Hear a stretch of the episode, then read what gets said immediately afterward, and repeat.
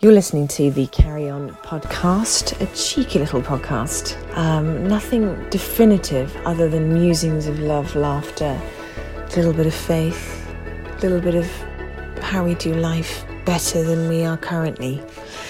Um, and so, forgive me for my opinions on my own, they belong to nobody else's.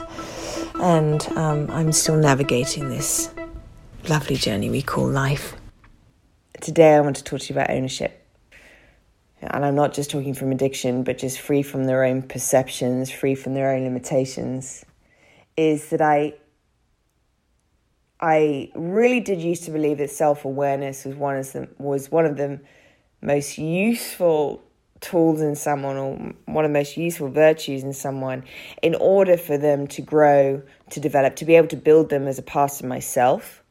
I really did believe that that was the most important tool that anyone could bring to the table. If someone didn't have any self awareness, then we were all just done for. What was the point of us being here for you if you're not even aware of your own actions?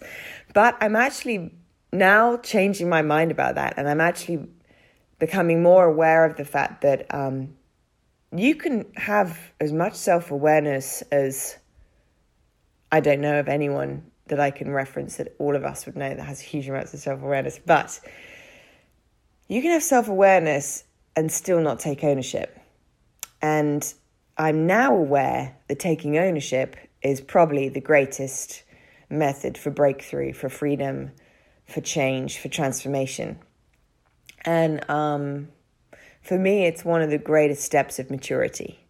Um, if I'm counseling a couple that are on the brink of divorce, I always find an element of hope when both of them start take ownership of what they're what they're actually bringing to the table in their marriage. You might, for example, have um, a husband that's had an affair many moons ago, and the wife has understandably become very hurt, very upset, broken an awful lot of trust. Um, and I might come into the picture probably about 10 years, 15 years later and still she's holding bitterness and still she's carrying a lot of pain and shame which has changed his personality for a long time constantly walking on eggshells and feeling like he needs to record his every move.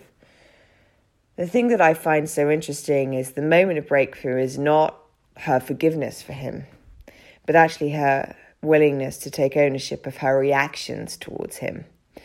And so i think one of the things i want to talk about today and I'm terribly sorry for the fact that this has been so drawn out in between the last podcast and this one. But I am currently sitting in an empty apartment on a leather Chesterfield sofa looking at blank walls because I have been in the middle of a very intense renovation project and moving flat all at the same time and finishing school. So I've been stewing on this thought for quite a while. Um, and I do really want to bring this to the table because I'm actually aware that if I honestly believe that if, if we all took ownership of not just the things that we've done wrong or the things that we do right, but actually our response towards other people's choices, the world would be a very different place. I think the Me Too movement would be a very different structure. I think um, how we are arranging legislation, how certain bills are being passed, if we actually looked at ownership and didn't ban things to not take take place, but actually rather looked at what we allowed to influence us and still recognize that we are powerful people to make a decision on what we say yes and no to. That I do honestly think legislation, bills, um, politics, how we do life would be so different. I think dating, I think love, I think falling in love, I think unconditional love would have a very different ball game. And um, so I think this is going to cover a few areas. I do think a lot of this is going to cover relationships um, today. I've been trying to avoid relationships because that's all I used to write about, and I was sort of bored of my own voice, to be honest, on that subject. But I do feel like this is one area that I'm very intrigued to go back and reflect on it might even scupper how I wrote my first two books. Um, but I'm all right with that because we're ever evolving, we're ever changing. For example, when people are dating, when people are looking at someone and they all of a sudden become interested in them, um, our expectations, our perspectives, our lenses change because all of a sudden we've started to acquire these feelings for someone. We want a sweet gesture to now mean something. We want them opening a door to us, taking us out for coffee, um, being sweet on communication or being affectionate, all of a sudden that becomes more, it becomes more meaningful. If we aren't interested, then of course we, we don't look at those things, we don't look into them. One of the one of the cultures that I find an awful lot, especially in Christian culture, is that uh, because we have such a a strong um, expectation, a strong weight on marriage and family and building, that that actually can come far too soon and we start to put that on in the in the very basics of interaction with somebody else. And I was actually having a conversation this morning with a very dear friend of mine who is uh, like sort of a wise counsel to me, and um, he's lived a great life. He's in a beautiful marriage, and he said to me this morning, and it just has really been stirring in my heart in the last few weeks about no matter what interaction we have with somebody else, we still have a choice of how to take ownership and we could read a thousand things into every interaction we have, and yet we still choose how to take ownership and not to place the weight or expectation on the other person. So this is what I mean. This is this is what he recited to me this morning. He said, "In every interaction, there is a message to be given or received, and we never know which direction it's going to go." He's quoting it from the Celestine Prophecy, which, gosh, I wrote. I wrote. I didn't read. I didn't write that. If I had, I'd be in a mansion right now. Um, I did not write the book. Um, I read it when I was 19, somewhere in Rome, I seem to remember on my travels. And over the decades that I've been in life in general, um, especially as an adult, how I reacted to my father's death, how I reacted to men that I was hoping to fix some of that stuff, how I reacted to bosses, to leaders, to um, people that I worked for. I look back an awful lot now, especially in the last three years of building people um, over in California. I'm more and more aware that the people that take the greatest growth are the ones that take the most ownership.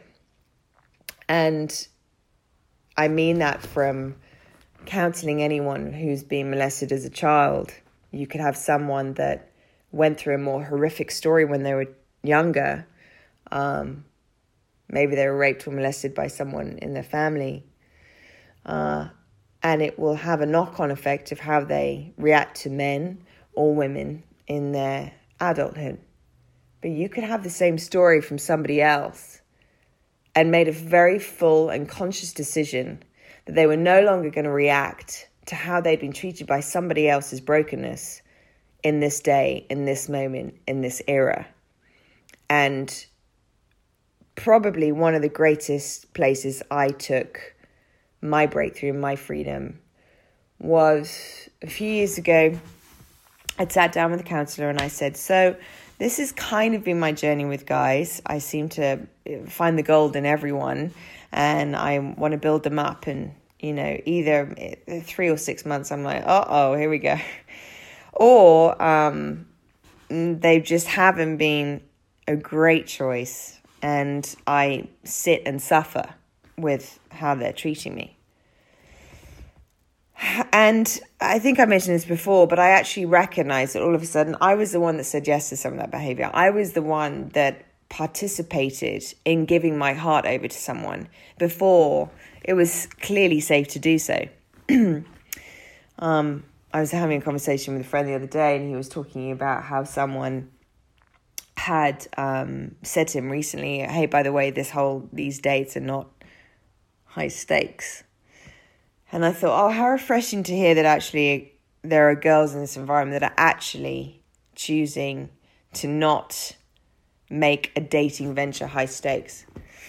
Nothing should be high stakes. Nothing should be high stakes in the sense of um, the very early days of dating.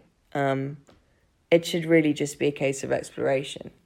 If anyone is putting me on a pedestal far earlier than I wanted them to, um, I'll come off that very quickly. And unfortunately, there probably won't be much ownership on the other side of how they responded to it. Um, and vice versa. I think there's a journey to be had.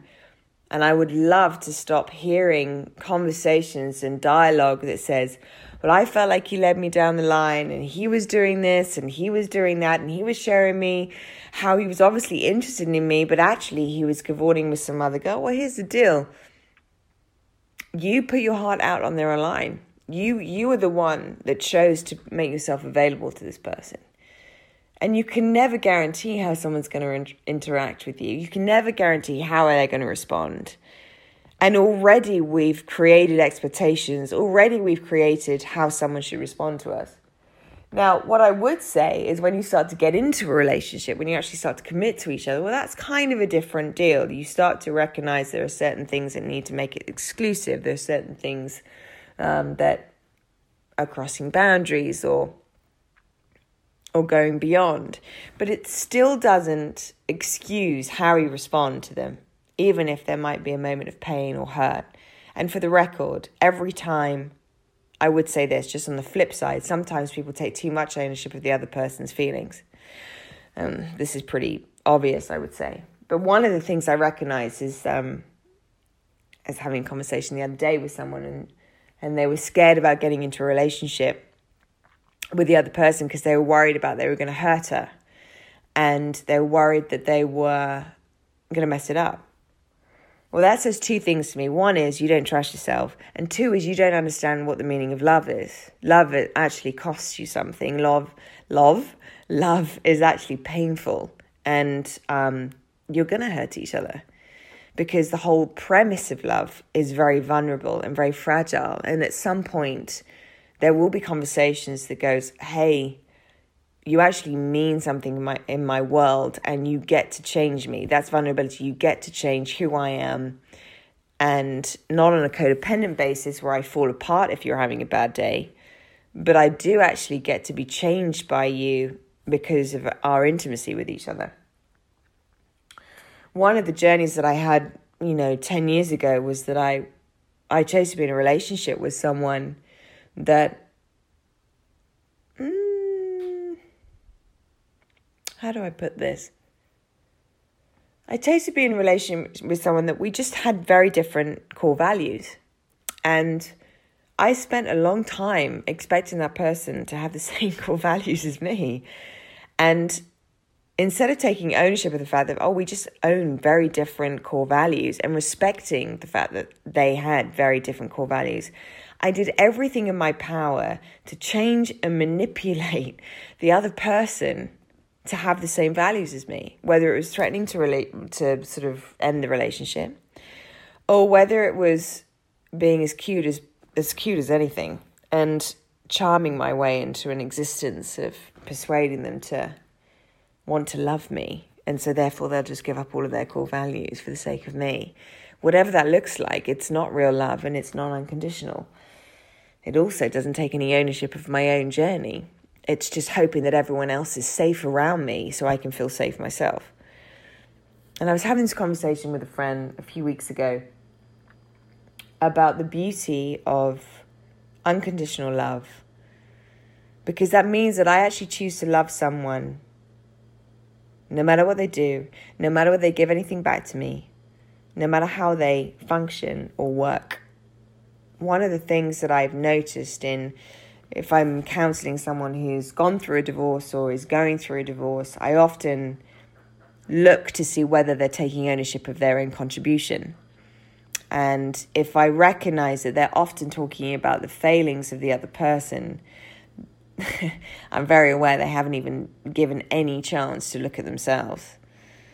I'm not suggesting that um, it's necessarily balanced, but I would suggest that the most powerful and this is where I really care about, and I've said this before, but if we break up well in community, then we will be way less fearful in reaching out to another person and actually taking ownership to other people.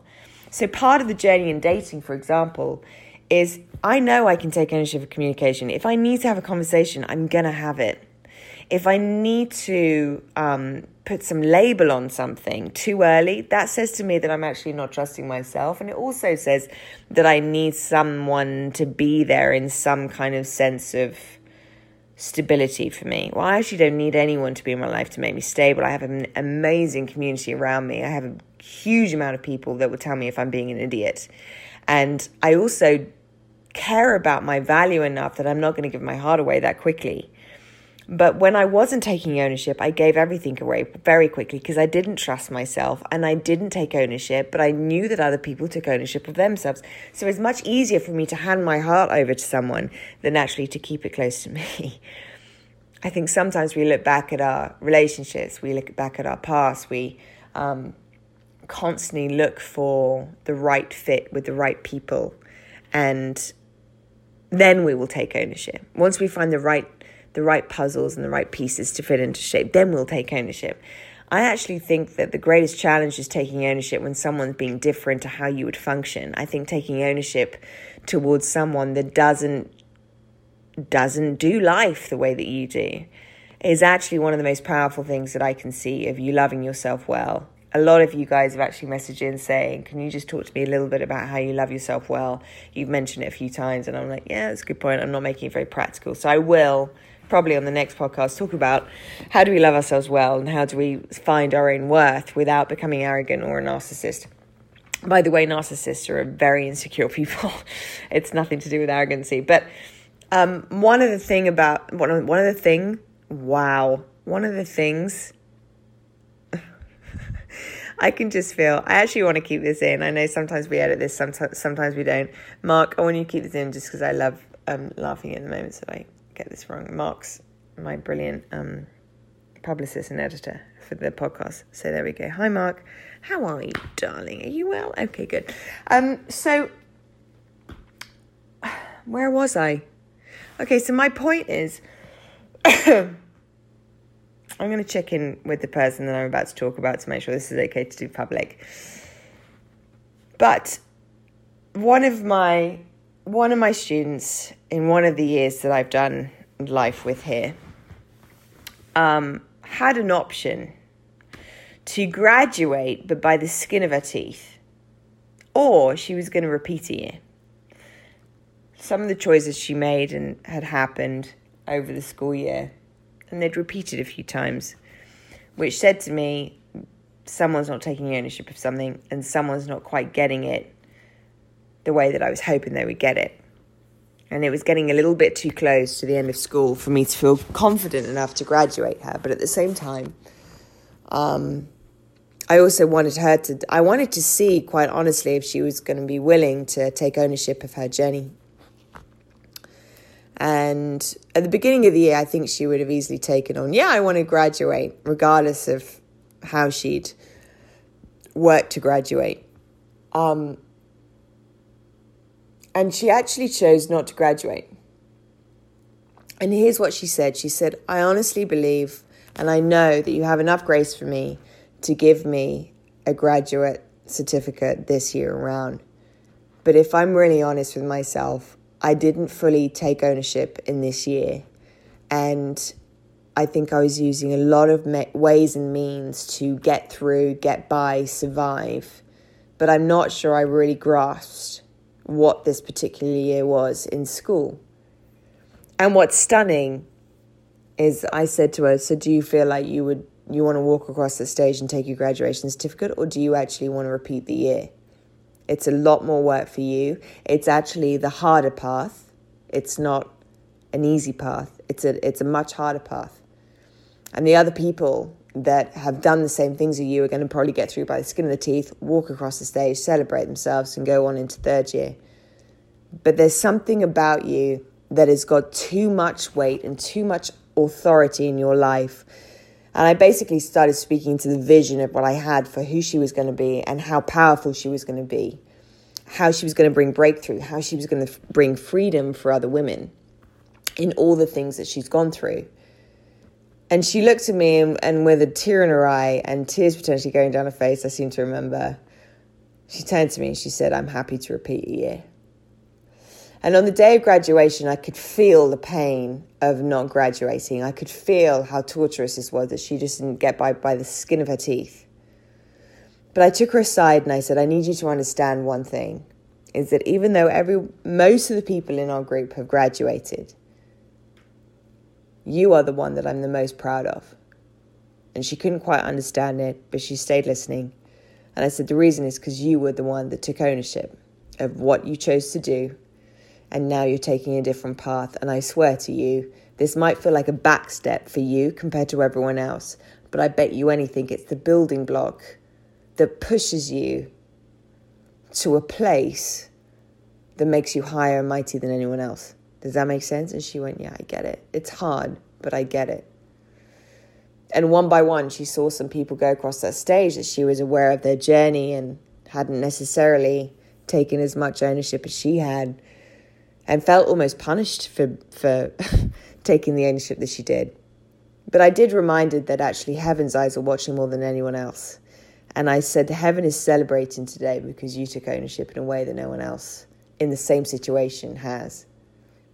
And it's those people that I get the most excited about. It's those ones that they might have been cheated on and go, you know what?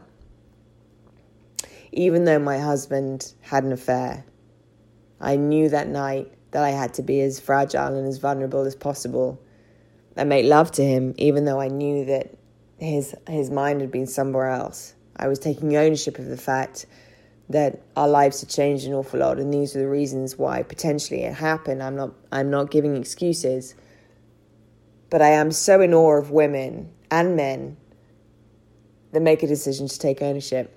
That whether they're taking ownership of taking a risk and it might backfire, or they're taking ownership of how they responded to someone that hurt them 10, 15 years ago. And if I'd been told this information 10, 15 years ago myself, I think my life would have panned out slightly differently. Um, I think we always get to the same spot in the end. Sometimes it takes longer than others.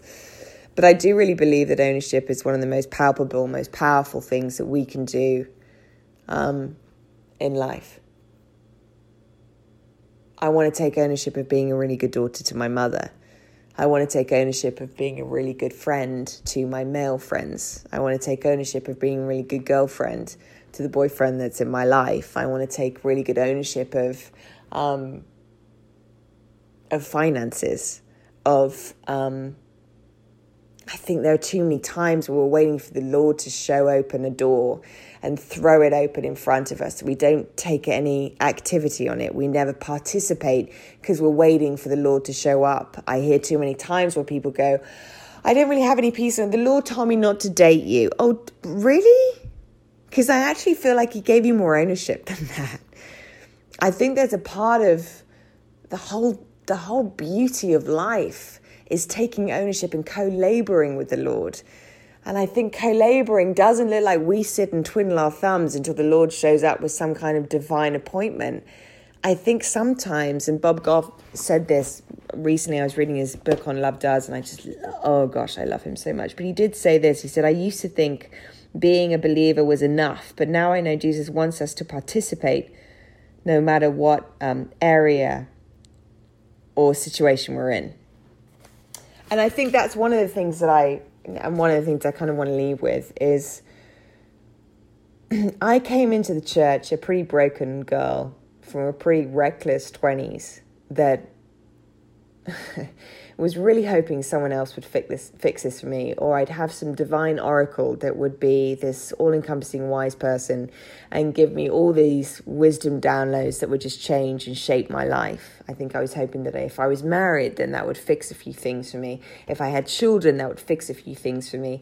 If I um, just fell on my feet one more time, then everything would fit into place. But I recognize my happiest years, honestly, have been the last few years where I haven't been as dependent on people. Um, I've been incredibly dependent on the Lord, but that's been a part of the ownership is being dependent on the Lord. Uh, being dependent on not just wise counsel from, from some of the wisest people I know, but actually taking ownership of, I just realized that my relationship um, with this person was pretty dramatic because actually I, I wasn't taking ownership of some boundaries. I think the reason why these people had those expectations for me is because I probably set some of that up for them.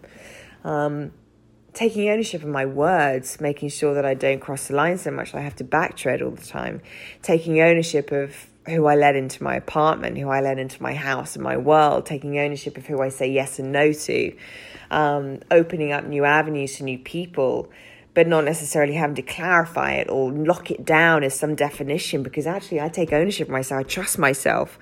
And I trust myself in any given scenario because I take ownership of stuff. And I, there are too many times where I see the demise of relationships, the demise of um, any given pass or fail in life because we just didn't go, you know what? I could choose to react this way, or I could actually choose to react with a heart that actually looks to get decent results from the scenario. So I guess my point is this we could be a lot more fearless in life. We could be not having to ban a thousand things occurring in life through legislations and bills if we actually choose to take ownership of our own selves. It feels like the world is trying to make everyone else safe around us, but we're not actually. The, the greatest way to make the world safe is for us to all to take responsibility back, to take our power power back, and to not put it down onto the uh, reactions or behavior of somebody else. I love the fact that the Me Too movement, for example, has actually brought up justice. I'm, I love the fact that we are no longer taking advantage of the sexuality or um, objectifying women, hopefully, not as much. I was saying that's a whole different subject. I think it's something that that we could definitely be looking at more of. Um, one of the things that I'm aware of with the Me Too movement is that there's a lot of money being put into suing a lot of people that are sexually harassing or raping women in the industry. My question is, what's happening to the rehabilitation of people that are suing people? My point is, you can easily get justice in Hollywood or in any industry where sexual harassment is happening, especially in this current day and age. But the real ownership takes place in how we finally heal ourselves. I personally have, have been exposed to certain sexual harassment in the industry. Back in the day, I was. But I actually, I didn't need to sue the living daylights out of the other. I'm not suggesting we shouldn't. but I'm also suggesting that the greatest healing I got was not watching someone be um, reprimanded for their actions, the greatest healing I got was me taking ownership of my responses and going, I have so much compassion for you.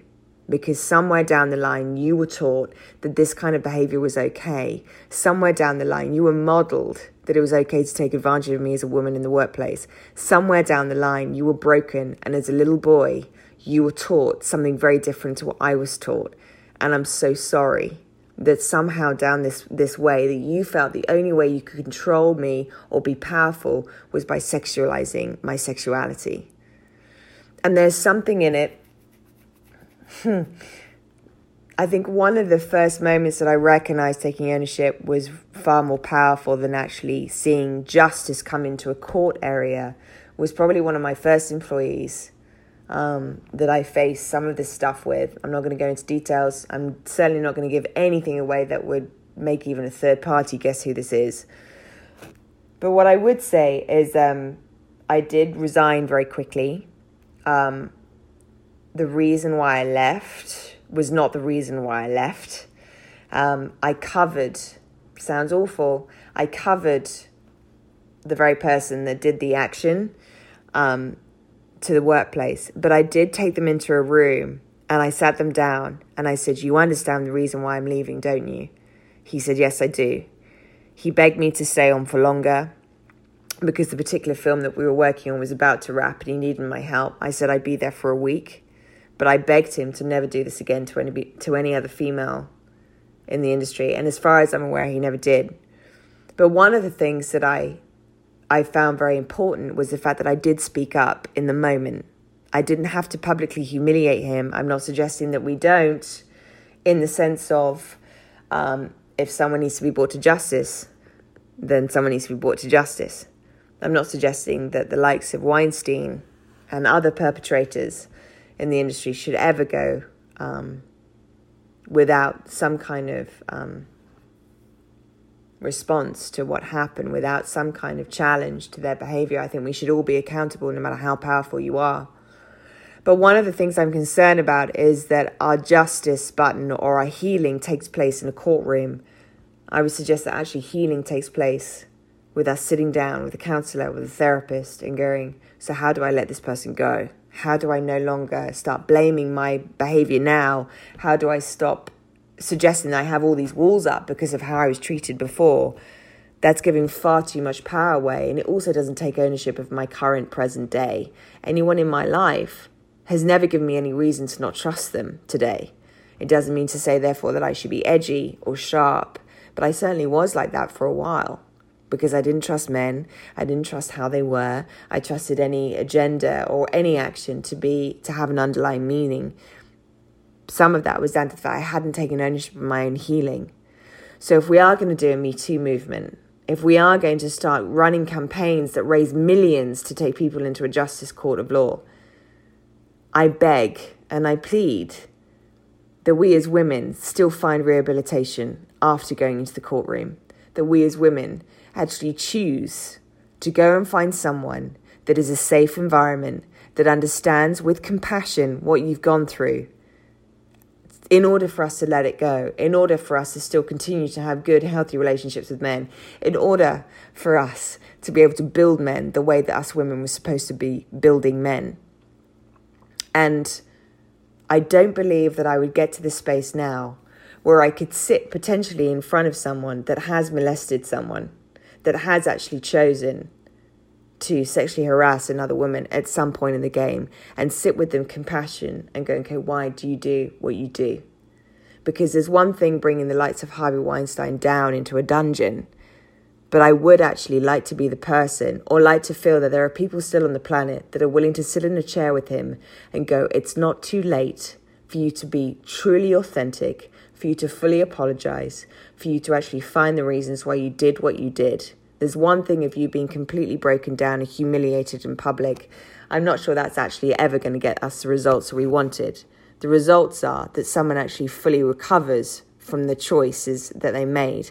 I truly believe in this day and age, and I know a lot of the world won't believe this, but under what I've seen and what I've seen in my own life, never mind other people's, on my couch in my office, is that people can always change and it is never too late for someone to fully change and do a full 180 degree turn.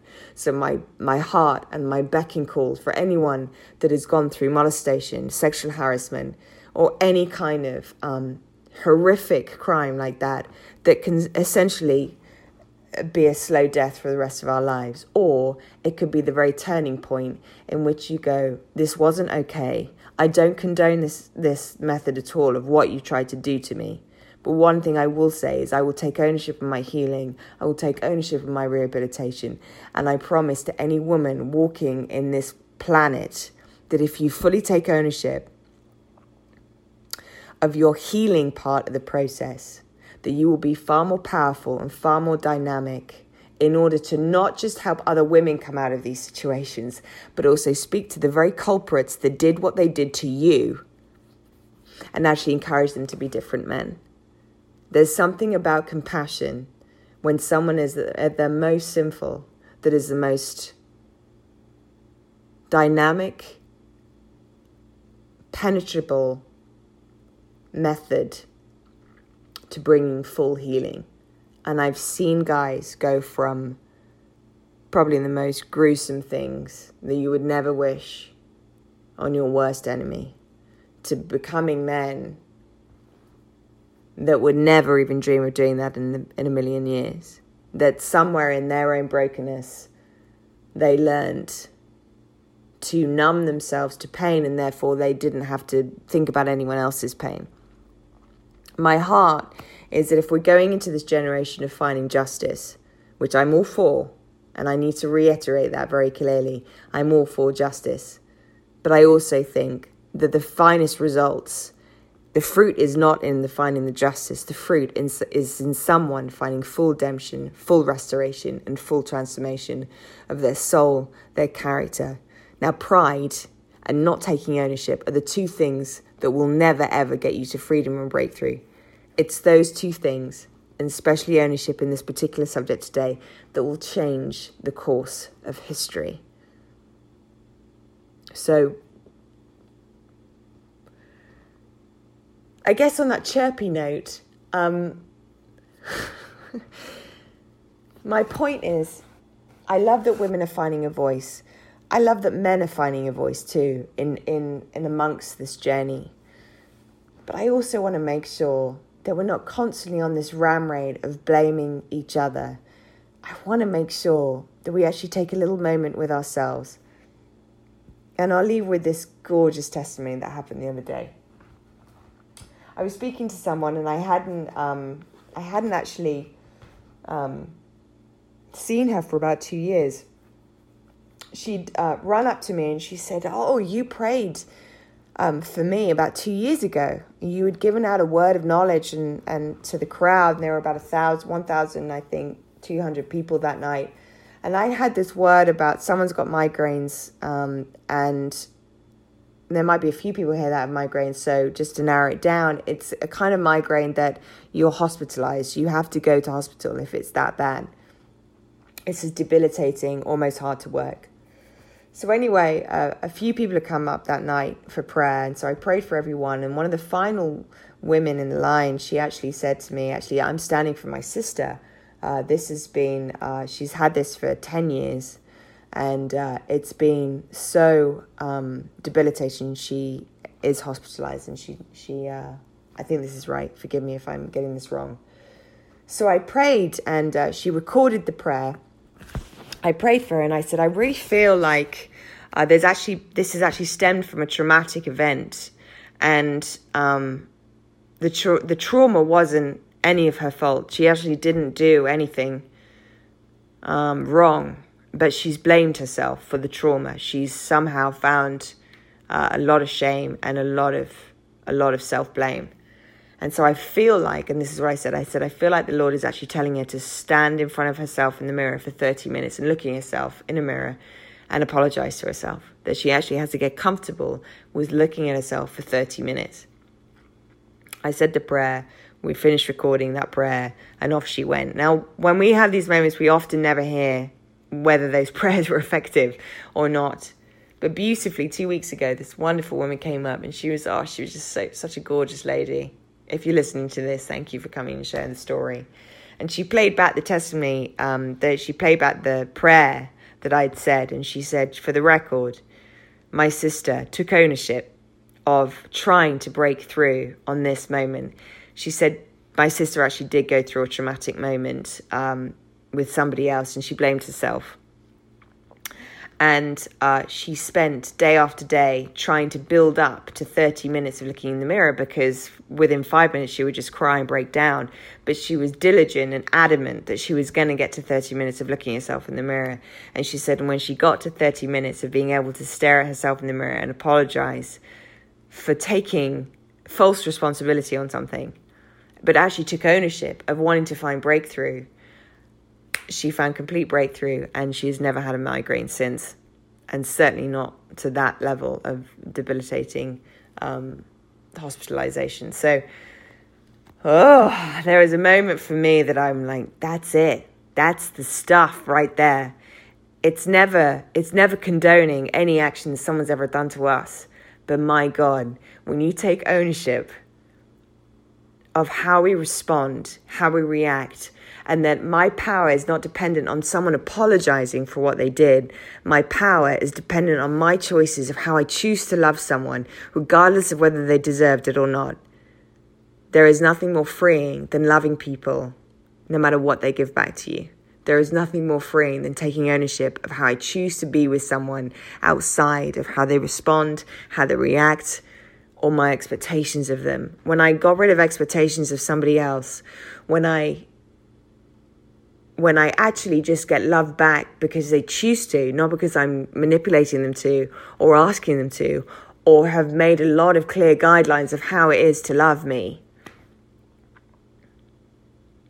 there are times where people come forward and they go, I just want to share something with you because I want to get my voice heard. Well, that's okay, but normally that's never beneficial for both of us. Normally it's you looking for something from me to make you feel better. and actually, for me, I'm like, most of the time, if someone's hurt me, I don't need to go and talk to them about it. Sometimes I do. If they're a close friend and we're doing life forever, yeah, I'll probably have a little chat, but just like they will with me. But I, the ownership part is that I'm not going to hold it against them. The ownership part is like, oh, is there any way we could do this differently next time? I can't I can't tell you enough just how much freedom it's brought me and just how gorgeous it is to love people without expecting them to be something different that they're not. It's so beautiful to love people wherever they're at. It's so gorgeous to love a man without expecting them to love you back because I take ownership of my heart, so I'm not handing over my heart to him before he's asked for it. I'm no longer giving my heart to someone without even communicating with them. I'm no longer dating someone with the expectation they're going to start being a certain way after a certain time. And if I do fumble back into um, a moment of being triggered in my old ways, well, I take ownership of apologizing pretty quickly and hopefully, on the other end, they'll be very graceful and take ownership of their forgiveness too. It's a constant interaction, and like my friend was saying, we never know which direction it's going to go. So, if we never know which direction is going to go, it means that every interaction you ever have with anyone requires us to take ownership of how we're going to choose to be with that person. For example, if I'm in the film industry and I'm working in the film industry, I'm probably not going to spend a huge amount of time on my own with another guy in a car, at dinner, unless I've built enough trust and enough understanding of them to know that I'm safe around them. I'm taking ownership of how I'm going to be with them. If there are times where I can feel someone trying to charm their way in in order to get something from me, well, I'm taking ownership of not giving them what they want. I'm taking ownership of handing it something over when I when I feel like it's right to do so, when I feel this is the right moment to say yes and no. I'm not going to start blaming the Lord for choices that I should be making myself. And I can feel the Lord in certain moments. I can feel His spirit and His heart towards certain things that I will choose to take ownership and align and say yes to. But there is no point in the beauty of free will if the Lord didn't give us the gift of taking ownership. He gave us the space to do relationship, to say yes and no to Him. And part of that yes is taking ownership.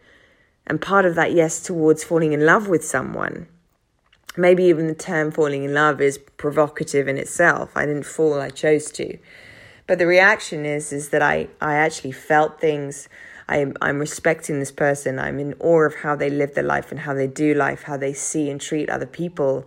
Then now I'm choosing to do life and watch them with other people, how they serve the world, what they want to create in this world, what they want to do with men and women to build uh, a greater kingdom, a greater sense of heaven on earth. That um, in that moment, I'll either stand by side with them and choose to support them no matter what they give back to me because I respect them that much that I will choose to take ownership of myself and never put an agenda on somebody else. And I expect the same to be vice versa. And if they don't do that, when well, I'm taking ownership of my boundaries with them too. I hope I'm not waffling on this one, but I honestly do believe that this is a very important topic to be had, especially in this generation, especially when we're looking at banning and putting so many legislations on people that no longer allowed to have a space to choose. We're now starting to segregate, to split off, to stop people from preaching certain things, to teaching certain things. We're no longer allowing prayer to be in school as if that's going to influence people or, or and I'm like, wow, it's amazing how we're so big about freedom of speech, but we are also not taking ownership of what we choose to pick up and put down. So, in that alone, can we just, and I'm speaking to believers and non believers, can we just find a space that we actually bring back a trend of taking ownership, of taking it on the chin, and choosing to be powerful people in our own right, regardless of what someone said, what someone did, or how someone acted out? That's my preach. That's it. That's it. We're done.